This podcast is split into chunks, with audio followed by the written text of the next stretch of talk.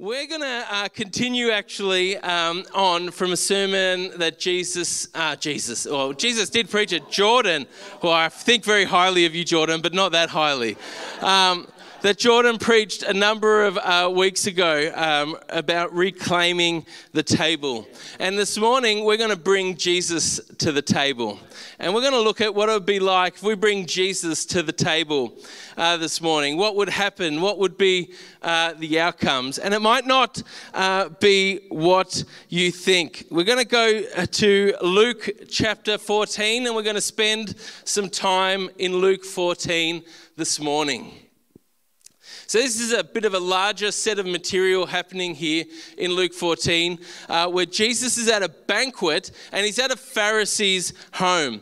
And there happens to be some tension. Do you notice that? Whenever you put Jesus and Pharisees in the room, there tends to be a little bit of tension that happens here. Have you ever been to a meal where there's been tension? Oh, I've been to some meals where there's been tension before. I mean, Jordan's come to my Italian household. I, our Italian household, tension is just something that we do, right? That's just part of part of the deal.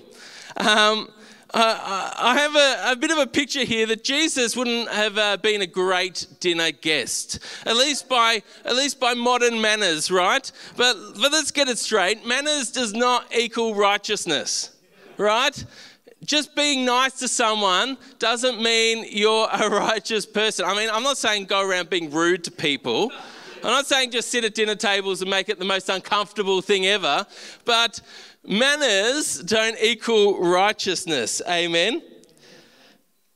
I remember I was at a, um, at a, at a dinner party once, and um, I was a young man, freshly minted 18, and someone had invited me over for dinner because they thought that their spaghetti bolognese was pretty good, right?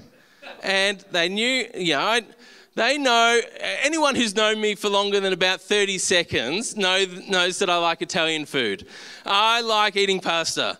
And that, if, if I had a hobby, if I had something that I exceeded at or have become totally proficient at, it's eating, right? And especially eating pasta. That's my, that's my thing. I mean, I think I speak about it every time I preach, right?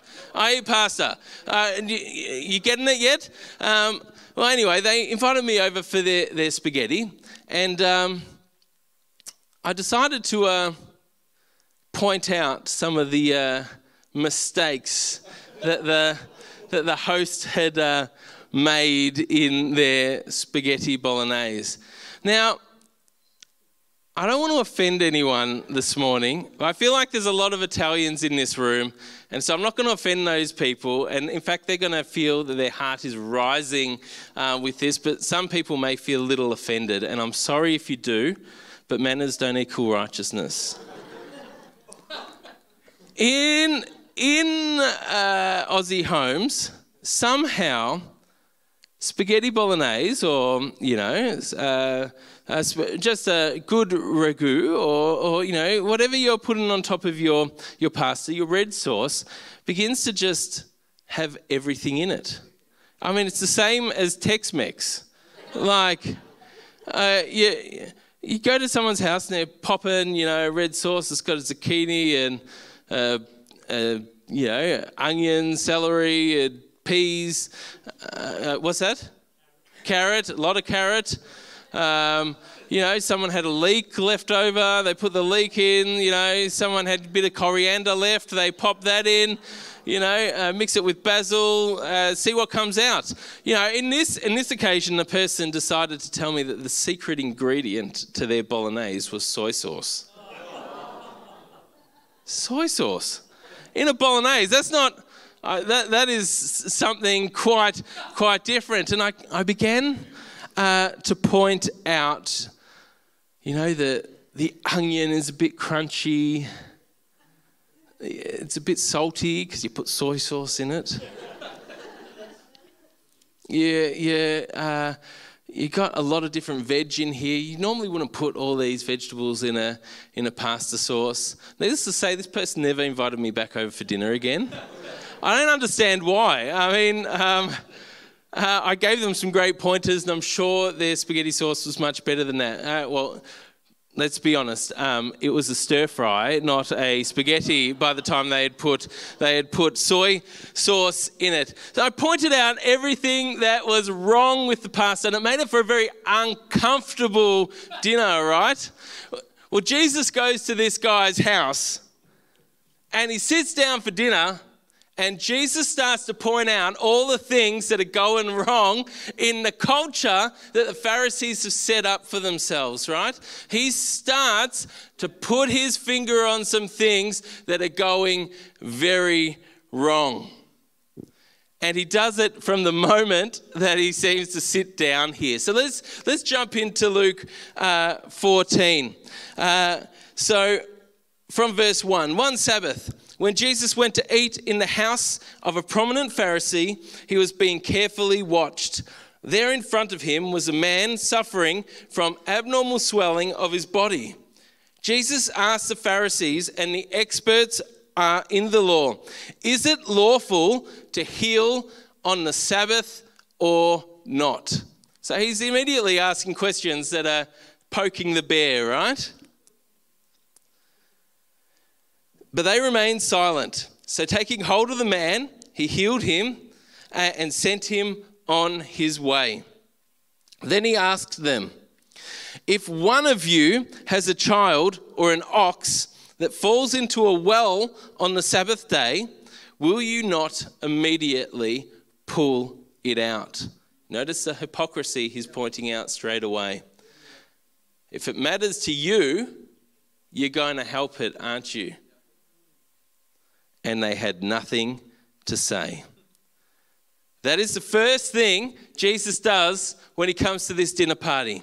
He challenges the religious excuses of the Pharisees by doing the most loving thing. He does the most loving thing. He takes a hold of the man who is suffering and he heals him. Man at his worst, man at his worst is man who uses religion to protect himself from the inconvenience of helping needy people. Man at his worst is man using religion to do the worst thing. Jesus exposes the use uh, of the law by the Pharisees uh, to do their own selfish, convenient thing to not help people. And whilst this is happening, Jesus notices the way people are picking their positions at the table. When he noticed how the guests picked the places of honor at the table, he told them this parable.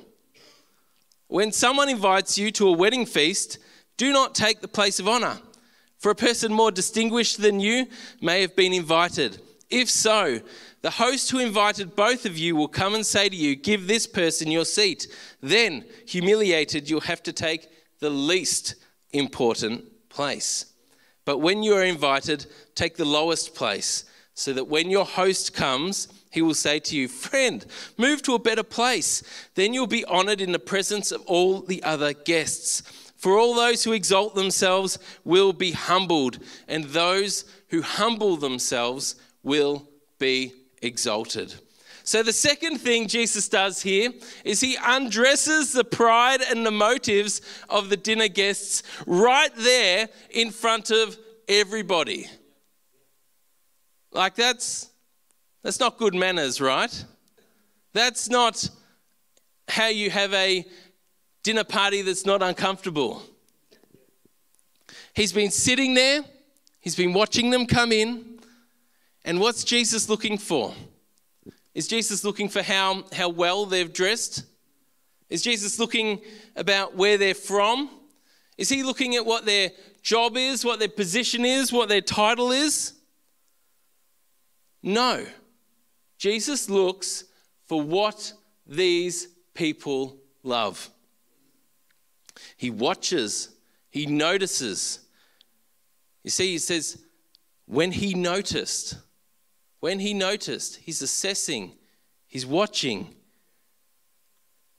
and he knows where their treasure is, just like he knows where our treasure is. Jesus is assessing the heart, and in this moment, Jesus watches and he sees where their treasure lies. Their treasure lies in the praise of men. They love to be esteemed for occupying the seats of honor. They love to be praised for being in the best seat in the house. There's a paradox here, right? The pursuit of the seat of honor actually leads to the opposite. Those who honor themselves will be humbled. Those who humble themselves will be honored. At the heart of seeking honor is elevating oneself above others. There is this misrepresentation that's happening here of the golden rule. The do unto other rule, right? Do unto others as you would have them do unto you is often actually practiced like this in ancient culture. If I do unto you, then you're going to do unto me. What I give to you, I'm going to get. It's the law of uh, reciprocity, the law of what I give, I get. It's about getting something for yourself. Scratch my back, I'll scratch yours. It's like the Godfather, it's like the mafia, right? I'll do you a favor, Geordie, I'll do you a favor. But one day, I'm going to ask for that favor back. It might be, it might be today, might not be tomorrow. Let's not talk about the things that I owe you. I've made many bad bets in my life. I once made a bet that a girl called Chanel did not like me and never would want to go out with me, and I bet the house on it, mate. And uh, I lost that bet. Ah, I'm very happy I lost that bet. Uh, but, um, but Chanel uh, is not so happy at my great debt of um, all my guitar equipment to Geordie. Um, so, that's why he doesn't buy Fender Strats or anything like that because he just assumes he's going to inherit them. He's going to be, he's going to be very disappointed. um, Jesus exposes here the pride and selfishness of those who crave the praise of men. You'd think at this point, right, the party's over. Jesus sat down, he's, he's uh, poked the bear uh, by healing someone, he's pointed out the poor motives of people, right? This point, people are like, I'm out of here probably, but no, uh, Jesus is not done yet. He turns his attention from the guests and their behavior, and he turns his attention to the hosts this is like a masterclass in how to get everyone offside. The man who's hosting the meal, it says, is a ruler of the Pharisees. This is an important guy. Like, he's a ruler of important people. Jesus is going to give this uh, important man um, some tips now about how you run a successful dinner party. And this man would have wanted this party, right, to be the best party. He wanted the best people at his table. He wanted important people at his table. That's why Jesus is sitting at this table, right? Jesus got a bit of a name for himself at this point of time, and he's got Jesus at the table. So he would want to keep up appearances. But Jesus sees the important people at this table who are missing. Jesus looks around the table and he sees the people who are missing. Then Jesus said to his host, this is from verse 12, when you give a luncheon or dinner, don't invite your friends don't invite your brothers and sisters, your relatives, your rich neighbors. If you do, they may invite you back, and so then you'd be repaid.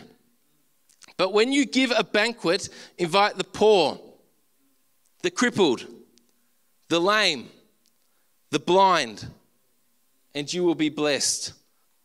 Although they cannot repay you, you will be re- repaid at the resurrection of the righteous. Jesus resets about who is important. Jesus says who should be at the table. You know, Jesus has just demonstrated the importance of these people to the host by the very first thing that he did. Jesus had been in, invited to a dinner party, and for some, they might have thought it was time to relax, take it easy, but Jesus sees the man with swelling, and he is compelled by love, and he turns to heal the man. Consequences be damned. On the Sabbath, he turns and heals the man. He sees the heart of what's really happening here and he challenges it. Jesus sees what is missing and he sees that it misses the heart of God. It misses his heart. When he's got this table full of people who really should have gotten it. This is a table of people who should have gotten the heart of God, but they've missed it. And Jesus lets them know it. Do you know what? It really matters who sits at your table. It really matters who sits at your table because it matters to God who sits at our tables. It matters to God who sits at our tables. Jesus challenges the appearance mentality of the hosts. They want to look good, but he challenges the appearance of that. Jesus challenges the pursuit of honor of the guests, the chasing of position by the guests. Jesus challenges the you, you give, I get mentality of, of them. You scratch my back, I'll scratch yours mentality. Jesus challenges the selfish convenience and religious excuses that were protecting these people from doing the things that were on God's heart. Jesus tells us that who we choose to have at our table speaks to about who we are and who we value. It speaks about who we value and it speaks to us today. Who's in our churches? Who's at our tables in our homes? Who are we spending our time with? The reason is because it makes an eternal difference where our treasure lies. Is Jesus, with his commands, his promises, more valuable to us than tradition, convenience, earthly comfort? Is he our treasure, or is the opinion of man our treasure? Is the best places at the table our treasure? Is money our treasure?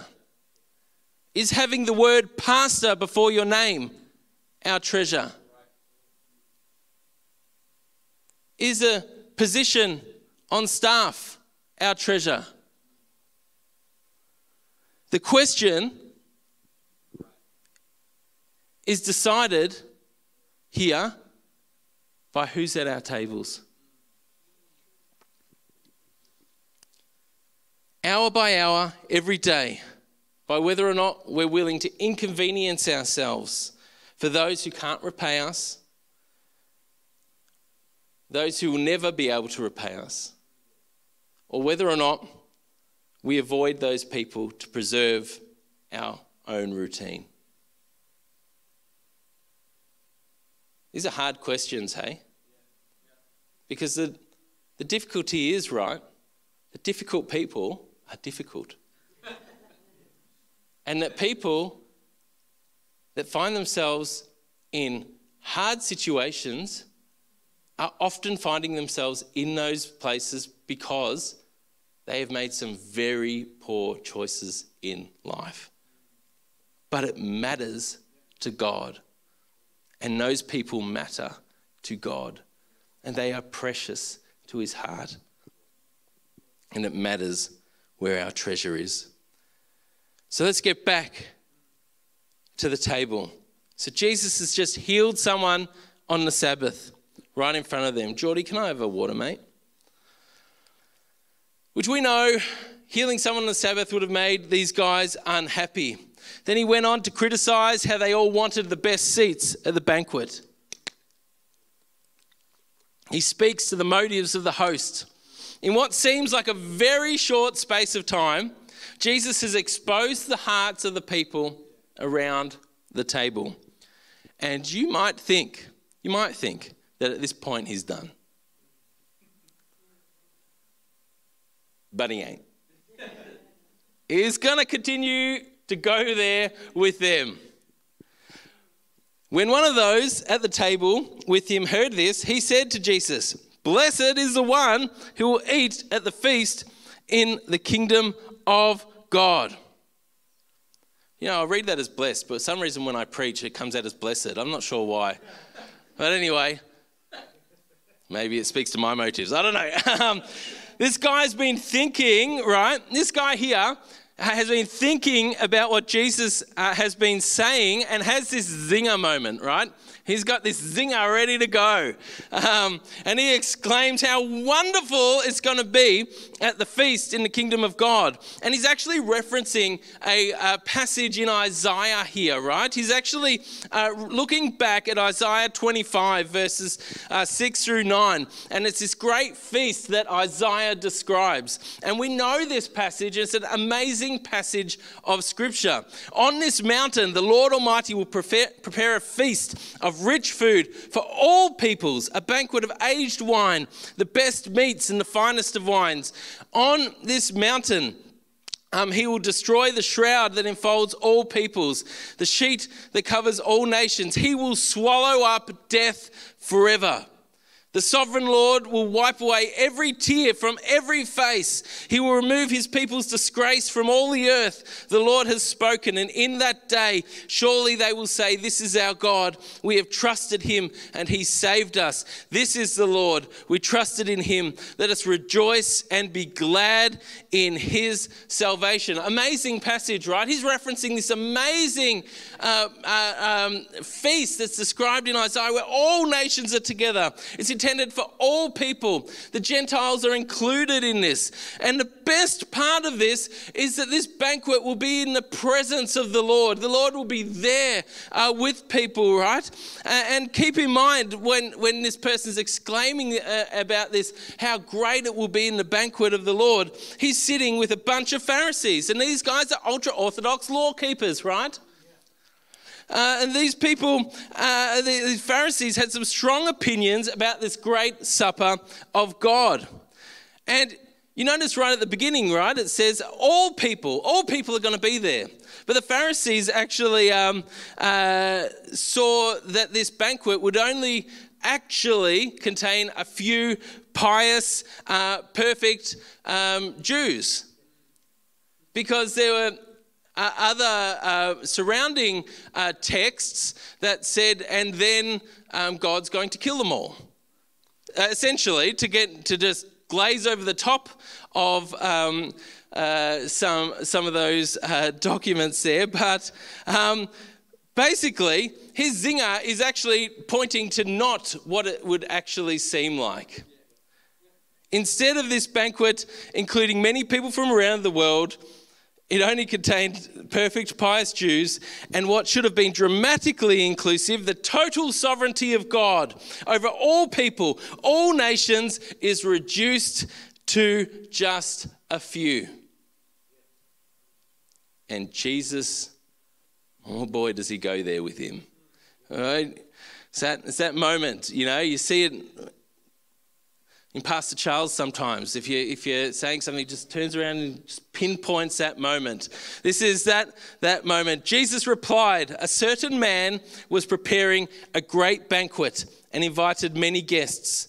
At the time of the banquet, he sent his servant to tell those who had been invited, Come, for everything is now ready. From verse 18, but they all alike began to make excuses. The first said, I've just bought a field. I must go and see it. Please excuse me. Another said, I've just bought five yoke of oxen and I'm on my way to try them out.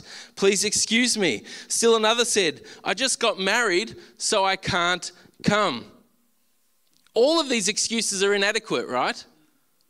They are poor excuses. These are bad excuses. The one who bought a field could have gone and seen it another time. The one who bought oxen could have examined them and should have examined them if he's already bought the oxen before he bought them at another time. The one who just got married weren't actually forbidden to come to a social event. They didn't just have to lock themselves in the bedroom and make babies, right? They, were, they weren't forbidden to come out. In, in any case, none of them are, are forced to accept the invitation. None of them are forced to accept the invitation. The invitation is given, but they're not forced to come. They bail out at the last minute. It's a rude rejection. So these verses right, are speaking to how many in Israel, including the leaders that Jesus is sitting with at this point of time, didn't have time for Jesus. And why didn't they have time for him? Because they're caught up in their earthly lives. Status, marriage, social expectation, finance and possessions. The first two examples are people who are relatively well off, right? The latter are a family who are getting married and uh, getting um, into the responsibilities of family life. They are so immersed in this life that they rejected the host's call to the banquet. What do we get caught up in that causes us to miss the invitation of Jesus? The servant came back and reported this to his master. Then the owner of the house became angry and ordered his servant, Go out quickly into the streets, the alleys of the town, and bring in the poor, the crippled, and the blind and the lame. Sir, the servant said, What you ordered has been done, but there is still room. Then the master told his servant, Go out to the roads and the country lanes and compel them to come in, so that my house will be full. I tell you, not one one of those who were initially invited will get a taste of my banquet. We receive the invitation come, everything is ready now. What is our response? The meal may be ready, but are we? Where are our priorities? Notice here how the invitation becomes more and more inclusive as the story develops. You know, we might be surprised at who we find next to us at the Lord's banquet feast. On that day, when we're sitting at the Lord's table in His presence, we might be surprised who we find next to us. And if that, if that is what our Lord's table is like, what are our tables like? If that's how our God is spiritually, how do we manifest that in how we behave? How do we replicate that? Is our own hospitality so inclusive? Are our invitations so radically inclusive? Who do we extend the invitation to to come and know our Lord? Who do we extend our invitations to? Who is the poor, the crippled, the blind, and the lame in our communities? Who is in the highways and byways of life? Jesus wants his table to be full. He wants his table to be full. Now, of course, this is ultimately what this is speaking about. This reference is eschatological. This is end times reference, right? We're looking at looking forward to when Jesus returns. This is what we're talking about here. The culmination of God's kingdom when Jesus returns. But in the now, in the now, how do we put this into practice? Right.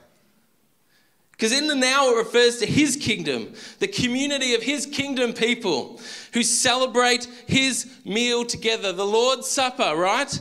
In anticipation right. of that final feast. Right. We take the Lord's Supper in anticipation of that final feast. Today, Jesus wants every seat filled. Take a moment Look around this building. Look at the empty seats. Jesus wants every seat filled. And he doesn't just want it filled with middle class and the wealthy. He doesn't just want it filled with the polite and the easy to get along with. He wants everybody at his table. He wants everybody at his table. So we've got some work to do. He wants the well dressed and the well mannered.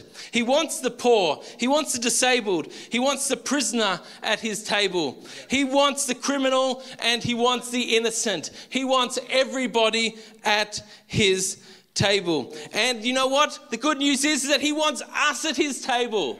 He wants us at his table. But as servants of Christ, as servants of the living God, we have some work to do. Our job is to invite people to that table. We should embody the servant of this story. We should go to the highways and byways of life. I can think of moments that exemplify that table. John, as he serves food to people at the Hope Pantry. As he does that and he eats meals with people who are often in difficult situations, he's exemplifying that table, isn't he? Over in the east, Linda, she organises um, something called Mitcham Community Meal uh, where we'd go and cook for the homeless and people who find themselves in exceedingly difficult situations. Difficult, difficult situations, right? And we sit down and eat with them, spend time with them, encourage them. That's a picture of the Lord's table, isn't it? That's a picture of what Jesus wants us to be doing. Now, they were, I, I, cooked spaghetti for them. They're actually really harsh on my pasta sauce. So, um, you know, you reap what you sow, don't you? So, um, um, you know, about a, a, week ago, I was in a prison up in Shepparton called Dhurringile. And some guys, I work for Prison Fellowship when I'm not, you know, I'm moonlighting as a, a pastor in the East. Um, I work at an organisation called Prison Fellowship, and I sat down with inmates after playing soccer with them and shared a sausage in bread, played some badminton with them. A very odd thing. I never thought I'd find myself in prison playing badminton. Did I think that I may end up in prison? Maybe at one point in time. But um, um, Playing badminton? No. Here, here, here I am with these young guys, right?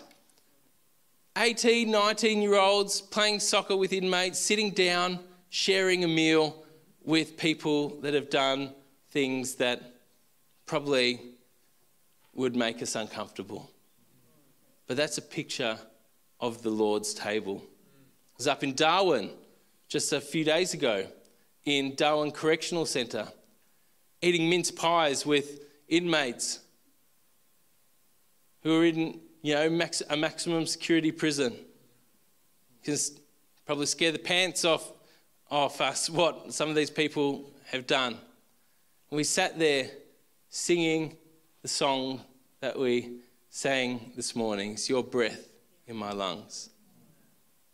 Together at the table, that's who Jesus wants at his table. He wants the well to do, the well mannered, and those that are not that well to do and not that well mannered. But to invite, we must go out. We must go out into the streets and the lanes and into the highways and the hedges, into the city and into the country. That is, we need to extend Jesus' invitation far and wide. If I can invite the band back up with me. We can't keep it to ourselves. Jesus commands us to go.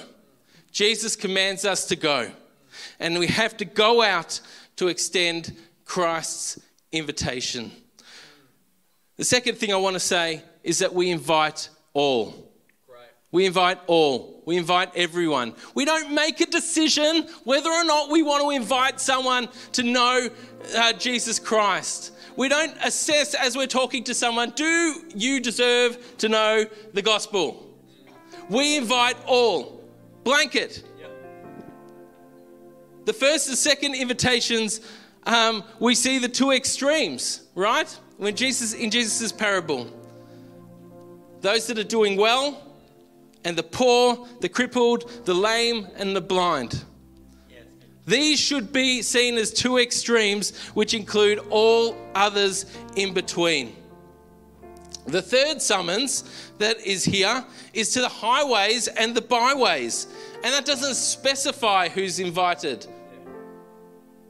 The point is, no one is excluded from the invitation. No one. No one. No one is excluded from the invitation. Both the got it together, the don't got it together, the least and the last sit at the table together. So we go out.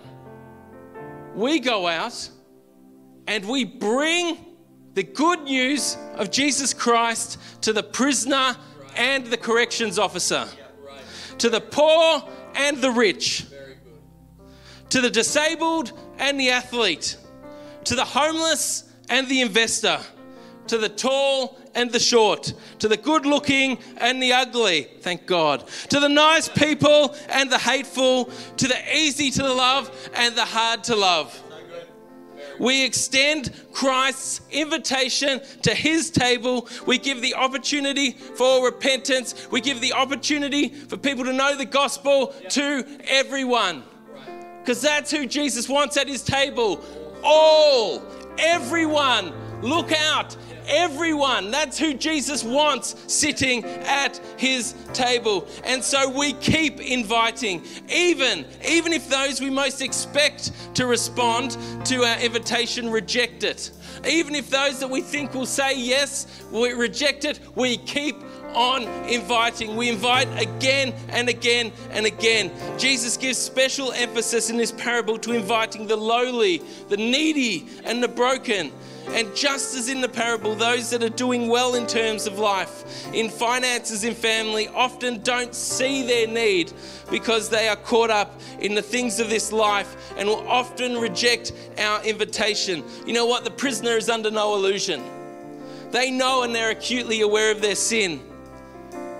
In many ways, they're more aware of their need for a, a, Savior. The poor and the destitute often see their needs more than others. But even if someone rejects our invitation, we keep on inviting. Amen. We keep on inviting. We keep on inviting. You know, as I was writing this, I kept on thinking about people that I have stopped inviting, that I've stopped reaching out to, that I've cut off. And, you know, I owe a huge debt of apology to Paul and Sherry because their son was my best mate. And I stopped reaching out to him and I gave up on reaching out to him. And I got to reach out, mate. This is as much a message to me as it is anyone else. We need to keep on reaching out. We need to keep on inviting. Even if it's rejected, we keep on inviting. We do it because we believe lives change when people meet Jesus. When people meet Jesus, people's lives change and they change dramatically. The most commonly accepted crap that goes around is that people don't change. People do change and they change significantly when they come face to face with the risen Lord. When they meet Jesus, they change dramatically. I am evidence of that. Geordie is evidence of that. People change when they meet Jesus Christ. And at the Lord's table, at his feast, there's forgiveness and restoration. We encourage as many as possible from all walks of life to come and receive the blessings of the banquet that Jesus is giving. We can be a part of that. Can I encourage you to invite people to your table at home and to the proverbial table of church, to the Lord's table? Can you invite people to uh, the Lord's feast? You know what? You know what the reality is? We do not care about building an empire in this place. We don't want to just build a mega church out of invitation. We want to build the kingdom of God. That's what we're interested in. We're interested in building God's kingdom. We're interested in setting the Lord's table. We're interested in inviting people to His feast. That's what our encouragement is here. So, can I encourage you to invite people, not just the nice, but the weird, the downright weird, the difficult, the challenging? Can you invite them to the Lord's table? The encouragement to the servant to invite is an encouragement to us for ourselves and for our churches. Can I challenge you today to go to the highways and byways of life? Jesus wants everybody at his table all at his table, and we need to put value where Jesus puts value. We need to invite people to our table because Jesus wants his table to be full. We bring people to our table, our lives, into our proverbial tables of life because Jesus wants to tell others about his forgiveness, grace, good news. Amen. Who do we invite to be a part of our proverbial table? Who do we invite to be part of our lives? And if Jesus was sitting around the table of our life and noticing, what would he notice? What would he notice? Because it matters. It matters who we invite to our table. It matters to God who we bring to the table. But I'm afraid, I'm really afraid that we miss the point. We miss the point more often than we should. That accidentally, with really good intentions, I wanna, I wanna put it softly, with good intentions, not with not evil intentions, not with a bad heart, but we accidentally put our value in the wrong place. We don't actually put the value where Jesus places it. We actually place value on the things that Jesus doesn't want us to pursue? Do we accidentally get caught up in appearance mentality, worrying about what people will think about us? Do we get caught up in pursuing honor from man? Do we try and climb the church ladder and build our own selves for a position rather than taking the place of a servant? Do we do things out of the law of uh, uh, reciprocity? Do we only give and sacrifice with the expectation that we'll get in return? Do we keep religious rules that keep us from having to engage with the least and the last? It is it, is it the weight of expectation, what people expect you to do with your life, what people expect you to do in a certain situation? Do we make poor excuses because we're caught up in busy work? The busy work of life. You know I think? I think it's most usually the latter two. We get busy, life gets busy, gets tough. Busy at work, we're expected to do certain things, and we just get caught up in that, right? We miss inviting, caring for people, giving intention to people because we're caught up in busy work. Church expectation and a busy schedule. When I was a young man, about 21, I had uh, become uh, the children's pastor of a, a local church called Yarra Plenty Church. Many of you know this already. And um, I lived on Para Road in this little hole. Greg might remember this terrible little house that I, I lived on on Para Road. And um, me and the um, youth pastor, Sammy, um, had started running young adult services in the evening. We called them Amplify. And some of you were at those, at, at those services. Um, and um, this young adults, um, uh, service was very important to me because it was where I was at in life and I, I wanted to see it flourish. Um, and so one night I was running late to get to church um, that, that Sunday evening. I reversed out of my driveway, and as I was reversing out of my driveway to my left, it was midnight on a um, Sunday night, and bins were collected on Monday. As I was reversing out, I noticed there was a lady eating out of my bin. She had pulled out the fish and chips that I'd had the night before, and I, I remember it's burned into my mind. She is eating the chips and licking the paper that the chips were on. And I looked at her, thought, I should do something, but I'm late for church. I should do something, but I'm late for church. And so I pulled out of my driveway and drove to church. I went to the house of God but missed his heart. I went to the house of God but I missed the heart of God. As it happened, I pulled into the driveway and it was burning into my burning into my soul and I went back. Invited her in. Sat down, had a cup of tea. Invited her to my table. That's God's heart. That's God's heart. But often we miss the invitation because we're caught up in busy work. We've got to go out, guys. We've got to go out. The streets and the lanes, into the highways and the hedges. We can't keep the invitation to our table to know Jesus to ourselves. We need to take it to all people all people. But do we? Do I?